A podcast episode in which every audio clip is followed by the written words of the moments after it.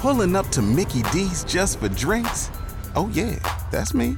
Nothing extra, just perfection and a straw. Coming in hot for the coldest cups on the block. Because there are drinks, then there are drinks from McDonald's. Mix things up with any size lemonade or sweet tea for $1.49. Perfect with our classic fries. Price and participation may vary, cannot be combined with any other offer. Ba da ba ba ba. What if you could have a career where the opportunities are as vast as our nation, where it's not about mission statements, but a shared mission?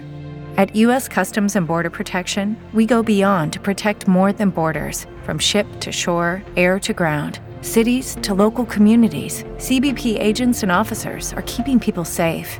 Join U.S. Customs and Border Protection and go beyond for something far greater than yourself. Learn more at cbp.gov/careers.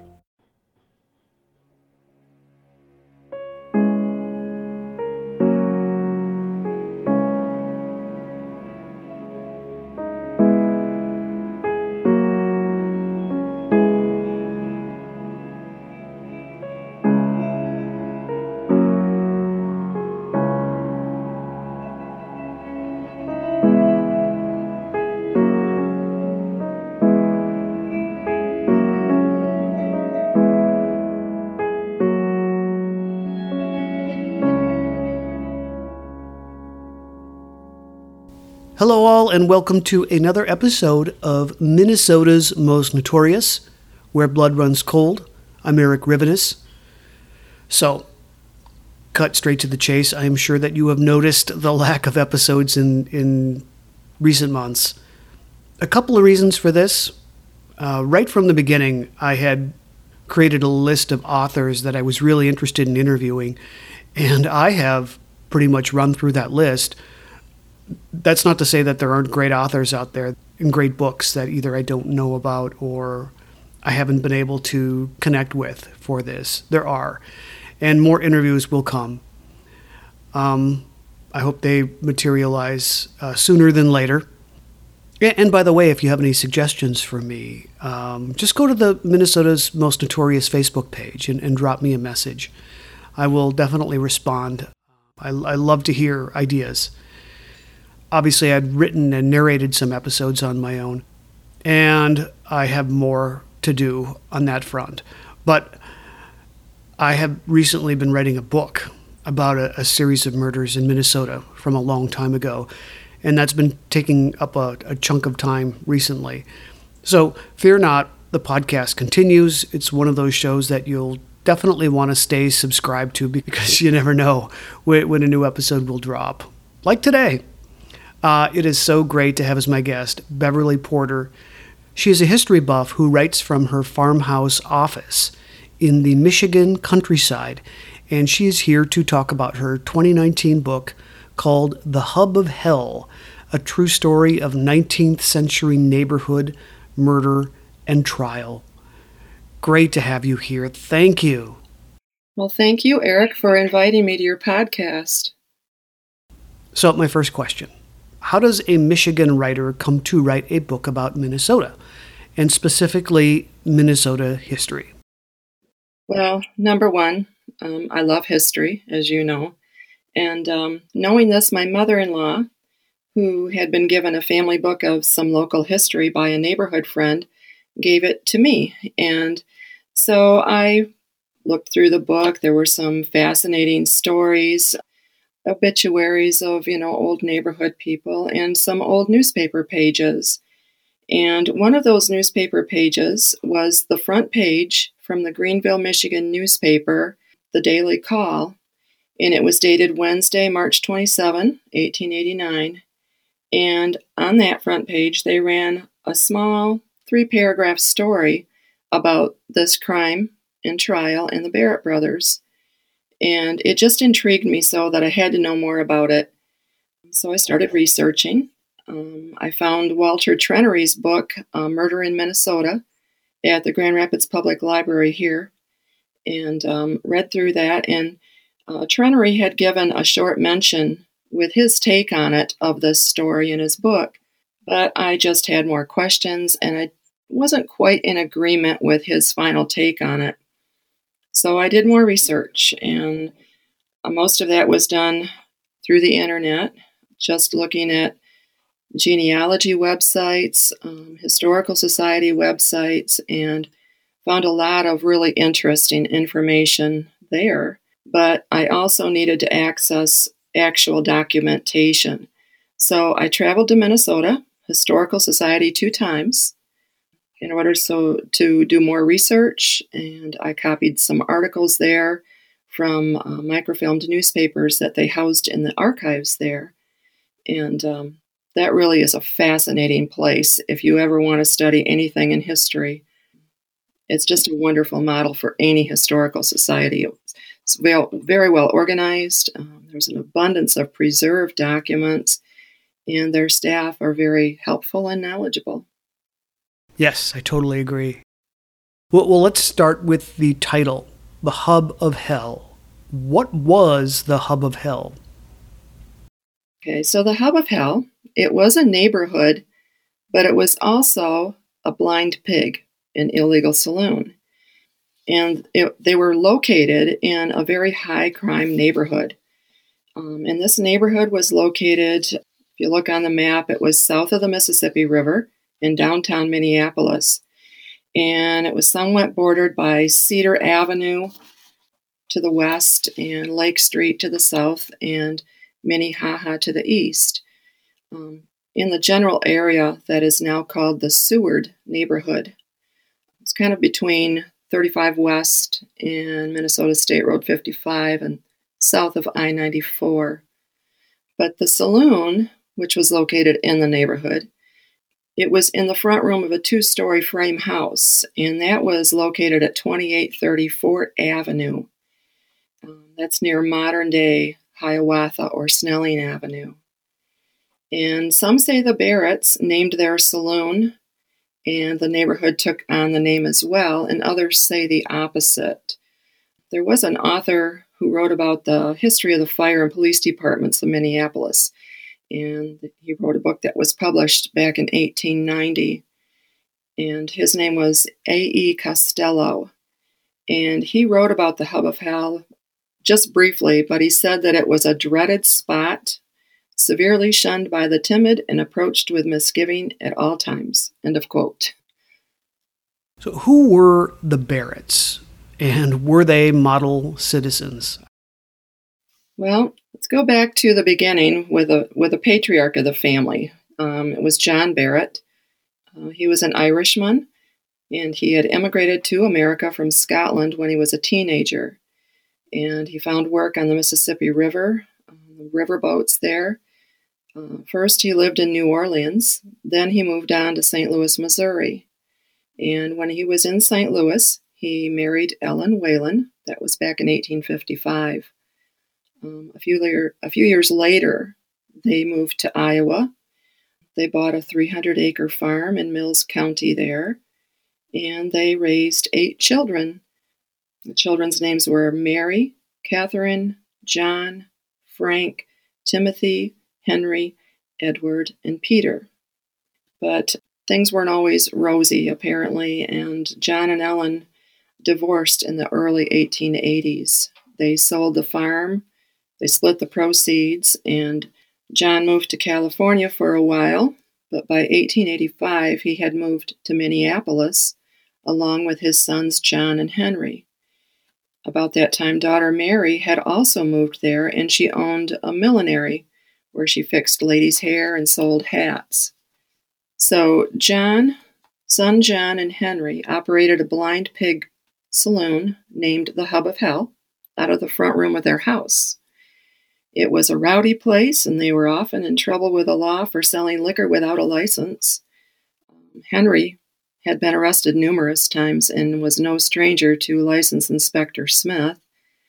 And uh, son John must have soon gotten tired of all the mayhem, and he moved back to Omaha, where he got into enough trouble by himself. And in fact, one night he had an altercation with a bartender that ended with him shot in the leg. And that gunshot wound became infected with gangrene, and he did die. Now, Ellen, the mother, With the proceeds from the farm, she moved to Omaha and she purchased a large house where she took in boarders and eventually purchased some summer cottages to rent out. And so she actually became a successful businesswoman, which was no small feat in those days. And by the spring of 1887, Tim and Pete, the younger sons, agreed to help with some maintenance on the cottages to prepare them for the summer season. And in exchange for that, Ellen had agreed to send them to Minneapolis to visit Mary, John, and Henry.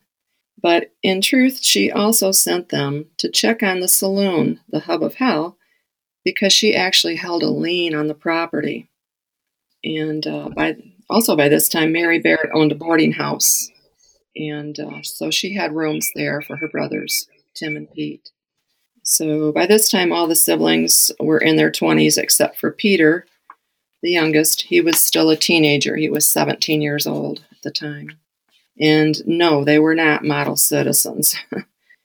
Before their divorce, uh, there was a rumor that Ellen had been abusive to her husband, both verbally and physically. Tim and Pete were somewhat known as troublemakers back in Omaha. They had gotten into some fights, uh, tended to hang out with a bunch of other young men, and would sometimes get into trouble at night, just committing some nuisance crimes like chicken stealing or uh, harness theft. And one chapter of my book is actually devoted to the brothers' reputations back in Omaha and their possible connection with the McCarty gang there. But um, after Tim and Pete arrived in Minneapolis, the brothers had some fights among themselves. Basically, Tim had openly flirted with his new wife, Minnie, and uh, Pete and Tim each had a fling with Minnie's sister, Chloe. And so Henry was mad and kind of jealous with both of his brothers, Tim and Pete. And of course, the saloon and the liquor sales were illegal and had not only resulted in fines, but Henry had been in court and jail from time to time. But Henry also had a really bad temper. He often got into arguments with patrons of the bar, but also with his father, his bone business partner. In fact, one time, during a very heated argument, Henry grabbed a gun and actually fired a shot at his own father. So the Hub of Hell it was located in a high crime area and it seemed to fit right in. But then also, um, as earlier stated, young John Barrett had died of an infected gunshot wound and Henry was just livid about that. He traveled to Omaha. He vowed he was going to take revenge for his brother's death. So he found the saloon. He confronted the bartender who had shot his brother John, and he pulled a gun on him. Fortunately, it jammed, so he never got a shot. But Henry did manage to get thrown out into the street by the same bartender, which certainly must have bruised his ego. And then Henry returned home and he kind of settled down for a while and uh, ended up and got married to Minnesota Betts in the fall of 1886. And also by this time, Sister Mary Barrett had lost her millinery in a fire, and she used the insurance money uh, to purchase a large boarding house, and that was located just a few blocks down the street from the Hub of Hell Saloon. But the Journal newspaper, which was one of the major newspapers in the town at the time, had heard of a rumor about a previous fire and insurance company payout that involved Mary Barrett back in Omaha. And they printed this story and basically insinuated that the same had happened with her millinery there in Minneapolis. But uh, Mary Barrett sued the paper for libel and she won. Tell us about the, the victim of the murder that your book centers around, Thomas Tollefson. Yes, Thomas, uh, he was a Norwegian immigrant, and he was about 30 years old in 1887, and he was a newlywed. He had just married Christina Nelson in February of 87. And he was a hard worker. He worked as a streetcar driver for the Minneapolis Street Railway, where he worked some very long hours 16 to 17 hours a day on his feet. And he was paid about $2 a day. It wasn't very much, but he saved his money um, and managed to buy the couple's first home. And that was located on 17th Avenue, maybe a block or so from the streetcar stables. So he had a very, you know, convenient commute to work every day. But he was well liked, he was respected by his peers, a man of character. He was honest, hardworking, and very dependable. And he drove the Cedar Avenue streetcar line, and his streetcar was number 132. So, walk us through the evening of July 26th, 1887, if you don't mind. How did things play out? What happened? Um, sure. Well, July 26th was a hot summer night, and Pete and Tim had left their sister Mary's boarding house and gone to the Hub of Hell to hang out with her brother Henry. So even though they they still, you know, got along at times as well. That evening, Minnie, Betts Barrett, her sister Chloe Betts, and another young woman named uh, Lottie Welch just kind of sat outside on the front porch of the Hub of Hell in the cooler night air. And um, they watched as the three brothers left to go uptown. They walked across the prairie and boarded a streetcar that carried them into town. And then, once they arrived, all three brothers entered the Lally Brothers saloon. Each had a glass of beer, and while they were there, two men came up to Henry. The men shook hands and began talking. Um, one of the two men wore a star, which would have indicated the badge of a lawman. So Tim and Pete decided to leave Henry with his friends and go into town. They wanted to do some shopping for clothes, and so they kind of walked up through the, the town, and that's when they noticed that there was a commotion going on. There was a fire that night at the Big Boston Block, which was a very popular, very large, multi storied department store. And that building stood at the corner of Hennepin and 3rd Street. So that was quite exciting. And they watched the fire and all the action for a while. And then they decided to return to the Lally Brothers saloon. By the time they got there, Henry had already left. So they went on to another saloon, and while they were there, Tim had too much to drink, which seemed to be kind of a problem for him, even though he was only 22 years old. And so Pete had to kind of coax him into going back home. And uh, eventually he was able to do that. So they boarded another streetcar, and Tim and Pete headed back towards home. And when they arrived, back at Mary's boarding house, they learned that Mary was ill and that the doctor had even been called. So the doctor, who was Dr. Heflin, he arrived sometime between 10 and 11 o'clock that night, and Mary introduced her brothers to him. But Tim, who was drunk and was being noisy, was such a distraction that she told him to go out into the hallway or go to bed and just leave the room for a while. And so he did that. So the doctor proceeded to care for Mary. And um, when he had finished, he went into the room where Tim had gone and spoke with him and left instructions for her care. And then the doctor left. And that was sometime between midnight and 1 a.m. But uh, meanwhile, the streetcar schedules had been running behind due to the fire and the streets that were closed nearby the fire. And the night had grown very dark and somewhat rainy. At about 10:30, a streetcar that was driven by John McKinnon hit an obstacle and derailed on Cedar Avenue just north of the turntable at Lake Street. And Thomas Tollefson came along shortly afterward and helped to get McKinnon's car back on the tracks. And during that time, McKinnon warned Tollefson he had seen some suspicious looking men lurking in the area, and, you know, boards across the tracks was not normal. So he warned Tollefson to be on the lookout for that. And then the two just carried on with their routes. But uh, later on, as the streetcar drivers returned to the barns on Franklin Avenue, McKinnon noticed that Tollefson had not returned, and he grew concerned. He told the other streetcar drivers about the earlier incident, and then he began walking back down Cedar Avenue with an officer, officer named Hans Burley, who joined him. They decided they would investigate, and all this time, McKinnon hoped that he would meet Thomas on his way back to the streetcar barn.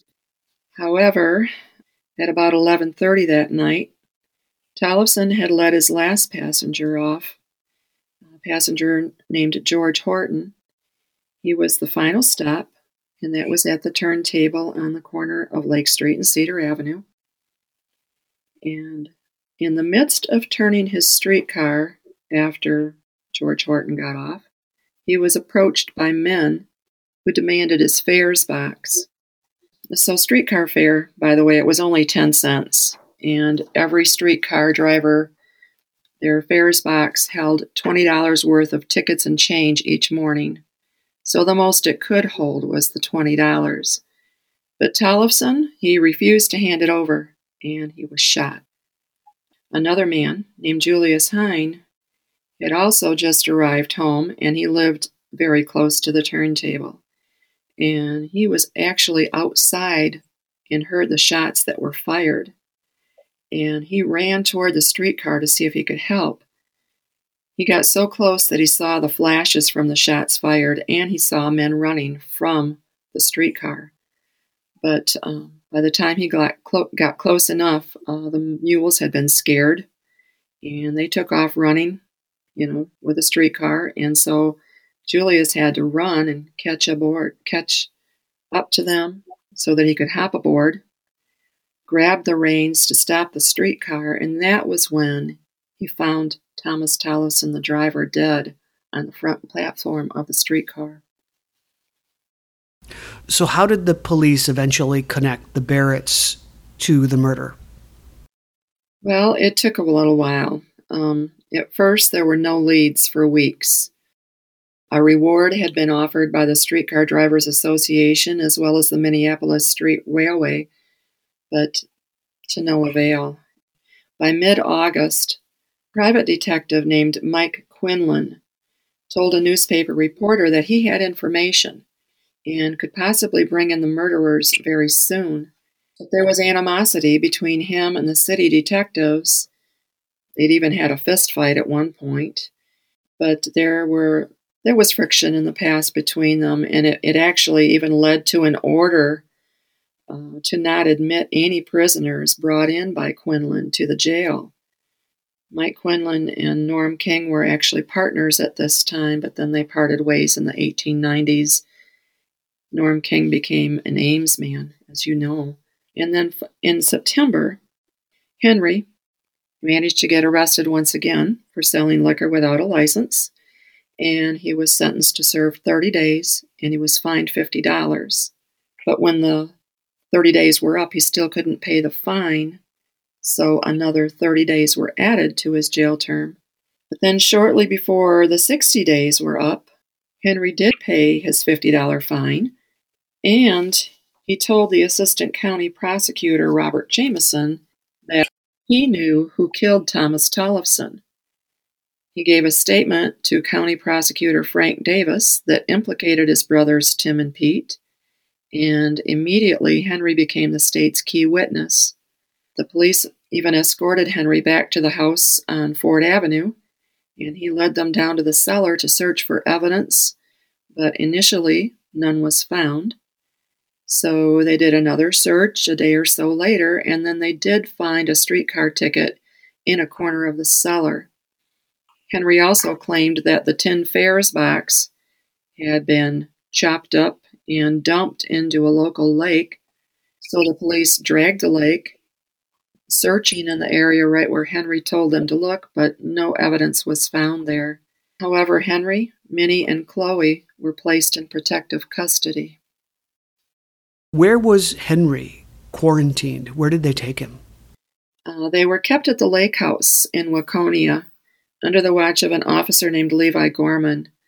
Uh, it was winter, so the place, which was known as a popular tourist destination during the summer months, was pretty quiet with very few people around. And they were about 30 miles west of Minneapolis and would return. Hello, it is Ryan, and we could all use an extra bright spot in our day, couldn't we? Just to make up for things like sitting in traffic, doing the dishes, counting your steps, you know, all the mundane stuff. That is why I'm such a big fan of Chumba Casino. Chumba Casino has all your favorite social casino style games that you can play for free anytime, anywhere with daily bonuses. That should brighten your day a little. Actually, a lot. So sign up now at chumbacasino.com. That's chumbacasino.com. No purchase necessary. VGW Group. Void were prohibited by law. See terms and conditions. 18 plus. Step into the world of power, loyalty, and luck. I'm gonna make him an offer he can't refuse. With family, cannolis, and spins mean everything. Now, you wanna get mixed up in the family business. Introducing The Godfather at ChumbaCasino.com. Test your luck in the shadowy world of The Godfather slot. Someday, I will call upon you to do a service for me. Play The Godfather now at ChumbaCasino.com. Welcome to the family. VGW Group. No purchase necessary. Void where prohibited by law. See terms and conditions. 18 plus. I trained for the trials. What was the prosecution strategy and the defense's strategy in, in Tim's trial? Well, the prosecution, which was um, attorney Frank Davis and his assistant Robert Jameson. As for their strategy, well, they knew that Tim had a drinking problem, and that led to memory lapses. Tim also was not bright. His own attorney, Bill Irwin, once described him as, and I'll quote, a quasi imbecile, end of quote. And the Barrett family had even considered sending him away to an institution when he was just a boy. So it wasn't difficult to trick Tim into conflicting statements or recollections, um, whether it was a minor detail or a significant one. And so the prosecution worked that to their advantage. But they also had Henry. He was an admitted accomplice, and he testified with confidence and detail, yet without any remorse against his own brother. And uh, as for the defense, it was Will Irwin and his assistant William Donahue. They had several character witnesses who testified about what a scoundrel and a liar that Henry was in order to cast doubt about his testimony. And uh, they also brought forth Dr. Heflin. And of course, the doctor had an unbiased testimony that placed Tim and Pete at Mary's house at the time when the crime had occurred. Another potential witness during Tim's trial, especially, was George Coleman. He was a boarder at Mary's place and he was there that night and could back up the doctor's testimony. But unfortunately, George Coleman was very ill. He had pneumonia during Tim's trial. It was December, and there was no way that he could safely come into the court and testify. So that was a problem. Was there a pivotal moment in, in Tim's trial that, that sealed his fate? Um, possibly. Uh, Prosecutor Davis, he had attempted to get Dr. Heflin to weaken his own testimony. He finally cornered him by asking if he would swear that the men he saw at Mary's house that night were Tim and Pete, and that the man he gave instructions to was Tim Barrett. Well, the doctor admitted it was dark, that he didn't see them distinctly, and that it was the only time that he saw them, and that he would only swear that he thought it was Tim Barrett. And apparently that was enough to sow seeds of doubt to the jury. So Tim was found guilty and sentenced to die. Next up would be his brother's trial. What was different about Peter's trial? So it's different about Peter's trial. Well, for one thing, Peter was confident that he'd be acquitted um, and that Tim, his brother, would be granted an appeal and a subsequent acquittal. Peter was very attentive during the trials and he was upbeat. He conversed daily with reporters in attendance. And um, another thing that was very important was that uh, defense attorney Irwin had a new key witness in Julius Hine, the eyewitness to the crime. John Barrett had spoken to Henry shortly before Pete's trial began. And Henry told John that Julius Hine was a witness that the prosecution could not buy, which was interesting. So John passed that information on to Irwin. Oddly, Julius Hine had been overlooked during Tim's trial. Not really sure why, possibly because Attorney Irwin had been ill during much of Tim's trial, and it might have just simply gotten overlooked. But Julius Hine was able to give very interesting and detailed testimony concerning his personal observations of the crime. He saw and heard the shots. He saw two men run from the scene of the crime into the cemetery. And he was the one that boarded the runaway streetcar, slowed those frightened mules, and actually found the driver dead on the streetcar platform. Another another thing that was different is that Peter gave a very lengthy testimony uh, regarding his treatment after he was arrested in Omaha. He told about how the police offered him whiskey on the train ride back to Minnesota, and uh, how the police interrogated him at the police station once he arrived there in Minneapolis. He also told a story of how the police would tell him a story of what occurred, and they would say to him, Now, isn't it so that it happened this way? So they were all the time trying to bait him and, and hook him somehow with a story. But um, another thing that was interesting is that when he was at the police station, there was a lot of noise and uh, ruckus going on outside of this room where he was being interrogated. And the police told him that um, there was an angry mob that was just outside and ready to lynch him. And they tried to get Peter to make a confession and said that if he would just tell them his side of the story, they would sneak him out a window. They would somehow get him away from this crazy mob. So that was another strange twist. Um, and also, uh, Henry at this time during Peter's trial was much more subdued. He and Minnie had just lost their newborn baby. So he was, you know, in the midst of a personal grief right then as well.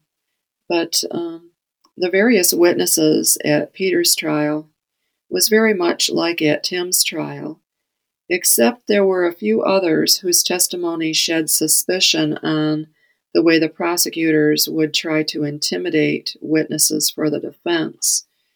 Um, in fact, one witness testified that she had heard Attorney Jameson say that the Barretts would hang whether they were guilty or not. So Peter was found guilty as well, sentenced to the same fate, execution, as his brother. How, how did they handle their, their, their prison time as they awaited their punishment? Did they handle it well, or did they or, or, or did they suffer mentally? Well, their attorneys were all the time working on an appeal.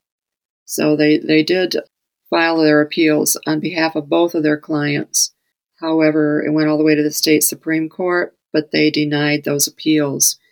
But while Tim and Pete were in jail, they actually became kind of popular in a way. The young ladies kind of were taken with them. They were young men, and I guess they were almost treated like kind of a rock star of the Wild West in a way. They had um, young women would come by the jail and bring them, you know, baked goods and and all of this. And uh, but there was also um, another prisoner at the jail who worked with them, talked with them, and actually got them to be um, a little better educated, a little more proper with their speaking because they were quite they were quite rough and and everything when they first got into jail. So not that they were refined in any way, but um, you know, they they just I think they made some good use of their time in that way. Another thing was that Sheriff Eggy, I think he spent some time with them as well, and um, almost in a way, how should I say it? Well, he was concerned for these young men, and um, actually, out of his own pocket, he purchased suits for them to wear on the day of their execution, which was certainly not something that happened every day, I'm sure. so tell us about the executions of the brothers.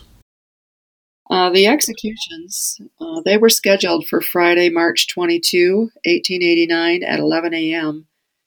And that week leading up to the that Friday, their attorneys, Will Irwin, Will Donahue, and John T. Burns, they did all they could to try to convince Governor Merriam to grant a stay, to halt the executions. Affidavits were given by Officer Levi Gorman, who had been the officer that surveilled Henry and Minnie and Chloe while they were under protected custody, and also Chloe Betts, Minnie's own sister. And those affidavits, they claimed that Henry had admitted that Peter was innocent. You know, Levi Gorman even visited the governor the afternoon of Thursday, which would have been March 21st, visited with the governor, but so also did Prosecutor Jameson. And whatever Gorman said, Prosecutor Jameson would re- would refute it. And anyway, uh, a final visit to the governor by Will Donahue that occurred Thursday afternoon as well. And if you don't mind, I'd kind of like to read out of my book. Um, there's a quote Oh, of Will Donahue. Sure, sure. It was quite dramatic and compelling in what he, how he pled for his clients to the governor. So I'll, I'll read that now. We are so near the grave now that there is no time for misrepresentation. The whole truth, as is known by counsel on both sides, should be shown to your excellency. In the name of the living God, I proclaim before the world that I believe Peter Barrett did not fire a shot at Thomas Tollefson or take any hand, act, or part in the consummation of that fearful crime. In the name of humanity, justice, and mercy, I ask you now to exercise the power which is in you vested by the people of this great commonwealth on behalf of an unfortunate boy who was raised amid adverse circumstances to save him from the untimely death which he has been condemned to suffer. End of quote.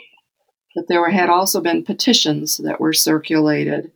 One locally circulated had been signed by over 300 people and nearly a third of those signers were attorneys or judges. Uh, another particular petition had been signed by nearly every one of the jurors from Pete's trial. And the governor seemed unmoved, but there was the possibility that Peter was not even of legal age to receive the death penalty, and that somewhat concerned the governor. However, Prosecutor Jameson assured the, the governor that Peter was of age, that he was not less than 21 years old, which was a lie. At the time of the crime, he was only 17 years old and would not have been eligible for execution. But um, yeah, Robert Jameson had a bit of a, a foot in the door with the governor. Governor Merriam was the newly elected Republican governor and Jameson had been the treasurer of the Hennepin County Republican Committee. So they knew one another.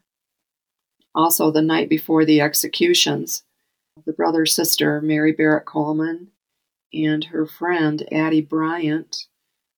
Addie Bryant, she was the widow of James Bryant, who had been the Register of Deeds for Minneapolis.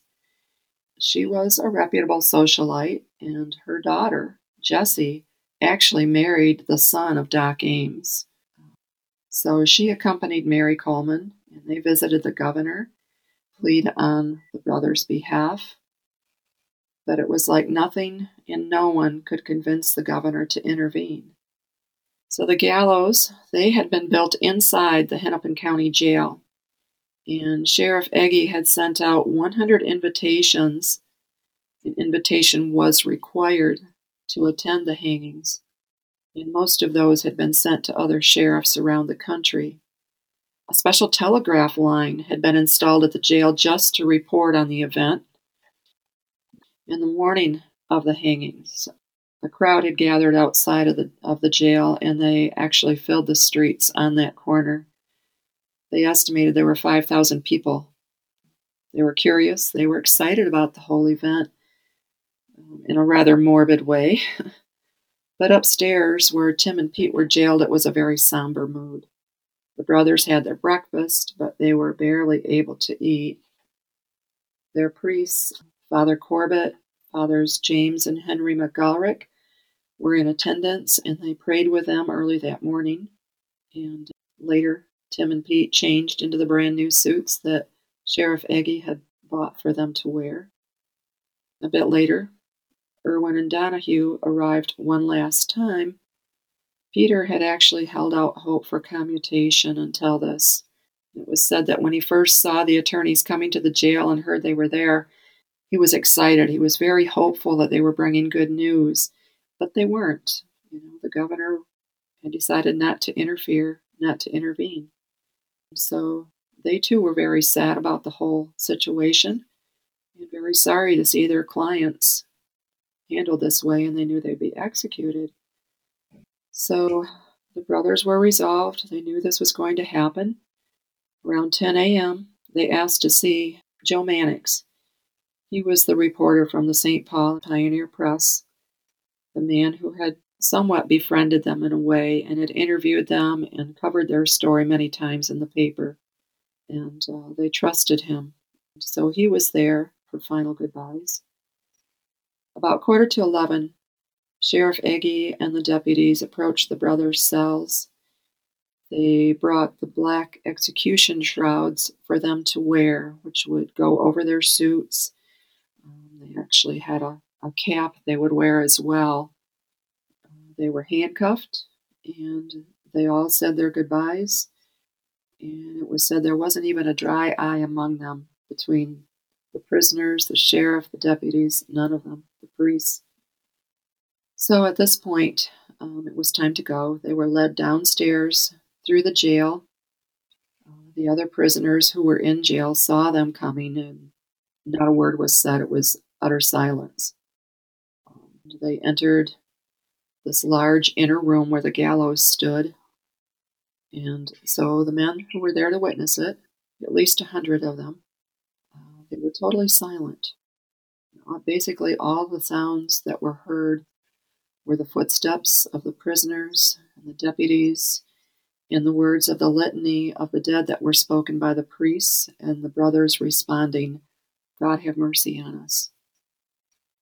They approached the gallows. They were placed in position over the trap doors. Nooses were placed around their necks, and final prayers were said. As the black cap was pulled down over Peter's face, he moaned and he whispered, "O Lord, I am innocent." At 11:13:30 a.m., Sheriff Eggy dutifully pulled the lever, and the brothers were hung. So, how do you personally think that the murder of Thomas Tollefson happened? Well, after looking through my files, all the information that I gathered, I actually believe that Tim and Pete Barrett were at Mary's house, just as the doctor had said, and um, that they were not guilty of this crime. We know that Henry was at the scene of the crime, he admitted it. Julius Hine, the only eyewitness, saw only two men running from the turntable into the cemetery, not three. So Henry had an accomplice. But who possibly one of the men he had met up with in, in the Lally Brothers saloon that night. Or maybe it was someone else, maybe someone who owed Henry a favor. I don't know. Um, and as to why, well, you know, their mother, Ellen, refused to help Henry financially any further. She was poised to give the saloon to, to Pete and Tim. Henry was jealous of his brothers and he vowed they would never get the Hub of Hell saloon. This was something that he looked at it as his, and uh, he was not going to see it handed off to his younger brothers. But you know, Henry had connections, and I believe he framed his brothers out of spite and complete disregard for the rest of the Barrett family. Did these murders have any lasting legacy in the city of Minneapolis? Yes, they did. I have another quote for you that is from the Hub of Hell, chapter 34, page 271. It's a it's a statement given by John T. Barnes, the assistant attorney for the Barrett brothers, and it was published in the St. Paul Daily Globe on March 26, 1889. It's a, it's a short excerpt from his statement, but I think it's very powerful. I assert that the hanging of Peter Barrett was a judicial murder. End of quote. And also, um, I'll quote from the following page, page 272. Ten days after the Barrett brothers were executed, a bill to abolish the death penalty, which had been postponed, was again debated. The Barrett case was cited as having had a profound impact on lawmakers at the time, and legislation to change the manner in which executions were carried out was passed. And decades later, on April 22, 1911, the death penalty was abolished in Minnesota. Interesting. So, where can people buy your book? Sure. Well, locally here in Michigan, um, it's on the shelf in a couple of stores uh, the Kregel Parable Christian Store in Grandville, and also Schuler Books in Grand Rapids. But it can be ordered um, nationwide, even in some countries around the globe, through independent bookstores. And it is available on Amazon, both in paperback and as a Kindle ebook. Well, this is this has been great. Thanks again. Well, thank you, Eric. I really appreciate it. Again, I have been speaking to Beverly Porter. The name of her book is The Hub of Hell A True Story of 19th Century Neighborhood Murder and Trial. This has been another episode of Minnesota's Most Notorious. Until next time. Hello, it is Ryan, and we could all use an extra bright spot in our day, couldn't we? Just to make up for things like sitting in traffic, doing the dishes, counting your steps, you know, all the mundane stuff. That is why I'm such a big fan of Chumba Casino. Chumba Casino has all your favorite social casino style games that you can play for free anytime, anywhere with daily bonuses. That should brighten your day a little. Actually, a lot. So sign up now at chumbacasino.com. That's chumbacasino.com. No purchase necessary. Group. Void were prohibited by law. See terms and conditions. 18 plus. It is Ryan here, and I have a question for you. What do you do when you win? Like, are you a fist pumper, a woohooer, a hand clapper, a high fiver? I kind of like the high five, but if you want to hone in on those winning moves, check out Chumba Casino. At chumbacasino.com, choose from hundreds of social casino style games for your chance to redeem serious cash prizes. There are new game releases weekly, plus free daily bonuses. So don't wait. Start having the most fun ever at chumbacasino.com. No purchase necessary. Group. Void were prohibited by law. See terms and conditions. 18 plus.